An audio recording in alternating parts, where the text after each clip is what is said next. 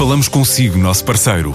No mundo dos negócios, a transação de imóveis, equipamentos industriais, arte e navios é garantida pela experiência de profissionais, com solidez, rigor e isenção. Encontre-nos em avaliberica.pt. A Vale Ibérica, porque é de leilões que estamos a falar. O Fundo de Transferência de Tecnologia está lançado no valor de 60 milhões de euros para apoiar, selecionar e investir no desenvolvimento de empresas que pretendam comercializar tecnologia e produtos que resultem da investigação científica e tecnológica e que sejam desenvolvidos em Portugal e na Europa. Cerca de 70% destina-se ao mercado nacional.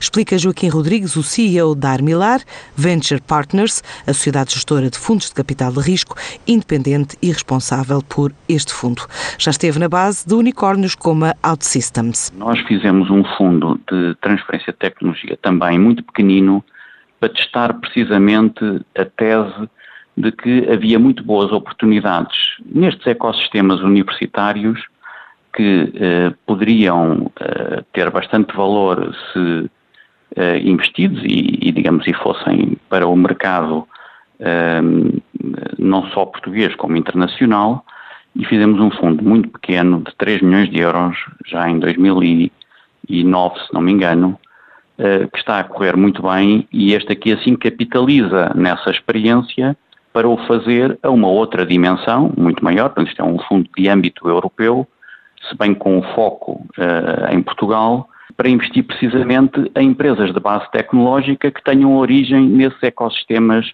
universitários e de investigação.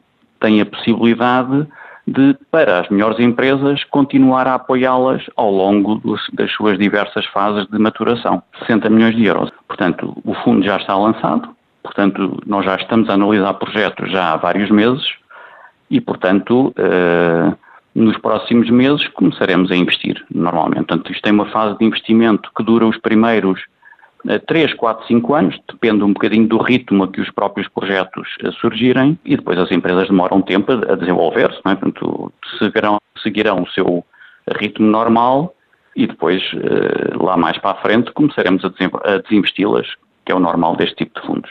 Portanto, este é um fundo de âmbito europeu, se bem que 70% pelo menos do fundo será investido em Portugal e em empresas portuguesas. A Armilar está em fase de análise de candidaturas e os projetos contemplados só deverão começar a ser conhecidos dentro de dois meses.